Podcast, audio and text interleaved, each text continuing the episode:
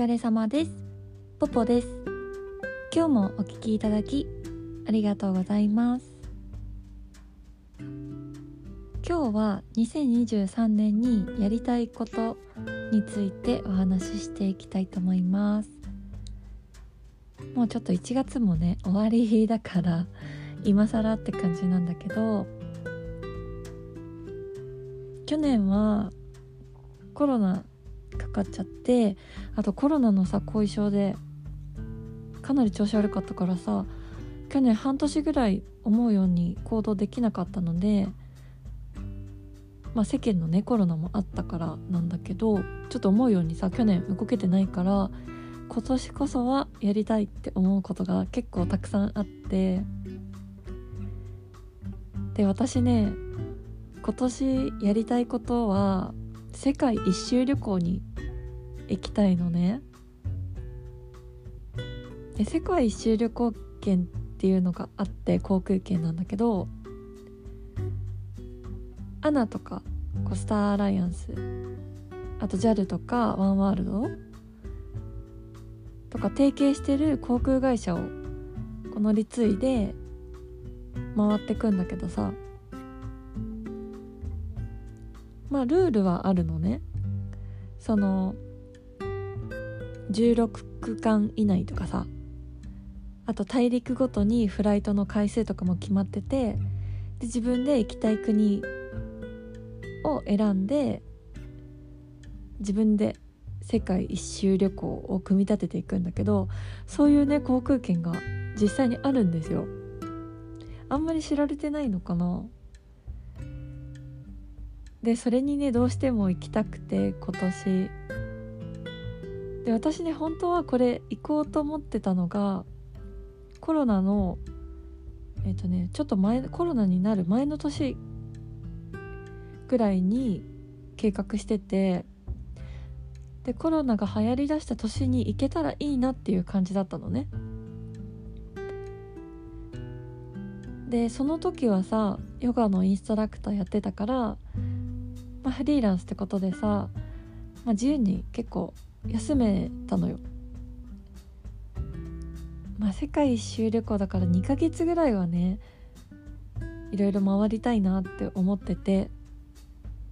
まあ、ちょっとお財布とも相談なんだけどでも今さ2ヶ月とか絶対休めないから会社辞めることになるわけよ。世界一周旅行行くんだったらね。でさ辞めたところでさまた次の仕事見つかるかなとか不安だしさ。なんか見つかっても自分のさ思う通りの会社で働けるのかなとかちょっとねその世界 一周旅行中にさ気になっちゃって気になっちゃってしょうがなさそうだからうーんなんかこう踏ん切りがつかないなっていうので今ちょっと葛藤してるんだけど。でさ気になるのが値段だと思うんだけど。これさすごい高そうに思うでしょ？でもあと時期とかにもよってあと行くあの区間？どこの国に行くかっていうのでも変わってくるんだけど私が今調べてるのはエコノミーで50万ぐらいでビジネスで100万ぐらいなのね。で思ったよりこれ安くない？で同時にさ2月ニューヨーク往復で直行便の値段も調べてみたんだけどそれがねエコノミーで30万なのね。で乗り継ぎでも20万だから燃油サーチャージとか含めてだからね格安っていうかさすごい安いんですよそれに比べると。50万ぐらいからいけちゃうっていうのはね。私はさせっかくなんでこれビジネスで行こうかなと思ってこれ倍出してもさ価値はあると思うんだよね。やっぱ疲れると思うしさフルフラットとかでね行ける飛行機もあると思うからだからまあ倍のお金出してでもビジネスで行こうかなって思ってます。であと各地でのホテル代はできるだけ抑えてっていろいろ考えてるんだよね。でもすごいお金かかりそう。だからねこうその時に備えて英語を習おうと思ってね私全然そこまで喋れるわけじゃないからあの DMMA 会話をね始めたんですよ今年から。で毎日さちょこちょこ受けてるんだけどこれは長くなるからまた別で話しますね。であとやりたいことなんだけど今年はさお花を習いたいなと思っていてお正月にさお花をね買ってきて思い立ってねいきなり。お花を買ってきてでなんか花瓶にさ刺して飾ってたの。でそれからちょっとお金のある生活っていいなって 思い出して。なんかさお花あるだけなんだけど心が豊かになるっていうかさすごい潤いがある気がして。なんか若い時はさもう全く興味なかったのね。で花とかさもらう機会とかもあったんだけど一切何の感情もなかったの。もうアレンジメントとかもらったらさそのまま、まあ、飾ったりできるんだけどあの花束の時ってどうしていいか分かんなくてほんと困ってたのよ。花瓶とかも持ってないから。だから今さ別に習ったわけじゃないからまあいいなって思うやつを買ってきて花瓶に刺してるんだけどもう最初さ花瓶もなくてさあのピクルスが入ってた大きい瓶みたいのがあったからそれを洗ってさ あの花瓶の代わりにしてたぐらい本当に今まで興味なかったんだけどいきなりさやっぱお花っていいなと思い出してもう切れないように今飾ってるのね。だからちょっと正式に習って いろいろ知識もつけたいなって思って。であとはやりたいことっていうか今年なりたい自分になっちゃうんだけど自分に正直になるっていうこと？結構さ私悪く思われたくないっていうのがあってこう誰にでもいい顔しちゃってたのね今まで。八方美人っていうかさ。水商売やってたから、まあ、その癖もあると思うんだけどね。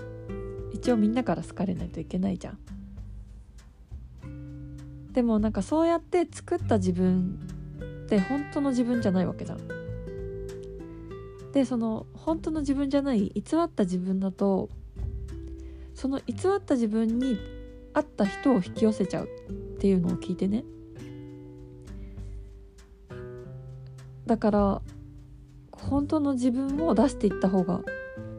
いいんじゃないかなって思い出してアラフォーの今になってさそういうことに気づいて私さなんか友達の会話とかでもさ結構違和感あることとかあってもその場で言えないタイプなのね。で前のエピソードでも話したんだけどこう離婚しましたってなった時に離婚したって親友に言ったら伝えたら「あやっぱり離婚すると思った」って言われてさなんかすごい失礼だなと思ったんだけどその時は直接言えなかったのね。でまあ家帰ってお風呂入ってる時とかに思い出してモヤモヤするんだけど毎回。でもさ言った本人は絶対全く気にしてないじゃん。もう忘れちゃってるじゃんきっと。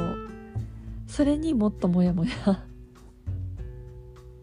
だから今年からはさ自分に正直になってその思ったことも全部正直に言おうと思ってさ、まあ、もちろんさこう思ったことをね全てその場で口に出すとやっぱり人間関係っておかしくなっちゃうと思うから、まあ、それは時と場合によると思うんだけど自分を偽りすぎないようにしようと思って。あとは人のね行為を素直に受けられる人になりたいなって思っててさ。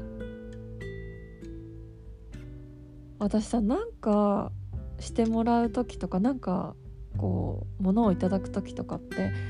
悪いって思っちゃうんだね。あ悪いなって思っちゃって。すごい嬉しいんだけどね。すっごい嬉しいんだけど悪いなっていうのが勝っちゃってそれこそさなんかお返しとかきっちりしないと気が済まないわけよ。でもさこう友達とかで何かしてくれる人ってさこう見返りとか期待してやってくれてるわけじゃないっていうのにもう最近になって気づいたわけよ。でうちねパートナーの田舎から定期的に大量にさ果物とかお餅とかお米とかお菓子がね大量に届くのね。もう2人で食べきれる量じゃないの。で、まあ、生ものとかも多いしさ。どうしようって自分たちだけじゃ食べられないってなった時にマンションのね受付のおばちゃんパートさんみたいな人がいつもいてくれるんだけどその人のとこにさでもこんなのもらって持って帰るの重いし迷惑かなとか思いつつ持ってったりさあと最初断られるかなって思ったの仕事中だしさ向こうは。でまあ恐る恐る持ってったんだけどもう本当にね気持ちよくもらってくれるの。本当にそれがね嬉しくて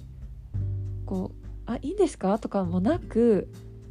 あありがとうございます」みたいな感じに自然にね本当に気持ちよくもらってくれるから私もさそういう風になりたいなと思って。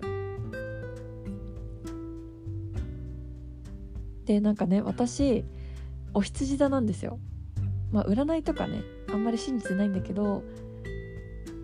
いい時の占いの結果はだけは信じるタイプなの。でね今年薄お羊座って最高の年なんだって。だからね今からちょっと楽しみです。どんな年になるか。今日もお聴きいただきありがとうございました。ご意見ご感想ご相談のメールをお待ちしております。メールアドレスはエピソードの概要欄に貼ってあります。ぜひメールください。